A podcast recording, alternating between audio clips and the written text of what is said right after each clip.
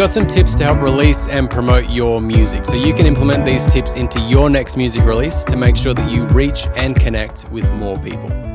Quick tip for today around promoting and releasing your music is to have a schedule and have a plan worked out. And here's the reason why.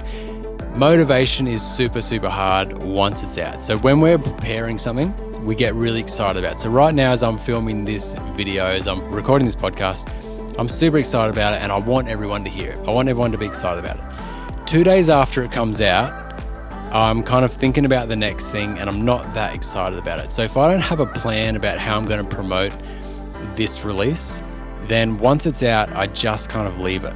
So same with like getting it, maybe there's a bit of anxiety, a bit of like, oh, what are people going to think in that lead up? And if we don't have stuff planned, it's just really hard to do it.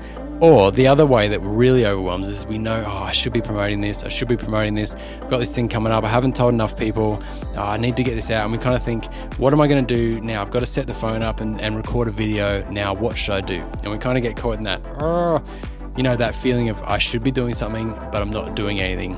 And that can overwhelm us. So, what I suggest doing is coming up with a schedule or a plan. And as much as you can, automating that, setting that up so that it triggers without you having to do it and rely on motivation. So, I mean, just keep it simple. I'm gonna do. I'm gonna put a PDF in the downloads. In the downloads, I'm going to put a PDF in the description that you can download, uh, whether you're on the podcast or on YouTube here, and help you to come up with a plan. I reckon if we just do seven days before the release and seven days after, I, I, recommend like stretching that out to being 14 days before and 14 days after. And just think every day, what have I got to do? So that might be changing the branding on your Instagram page, changing your profile picture to match your new release, um, right down to um, calling the radio station and trying to get an interview on there. I'm um, calling the local paper, trying to get a story written on it. Right down to post a TikTok about this, post a YouTube short about this, film the music video, release the music video, all these things so that every day we know what we've got to do.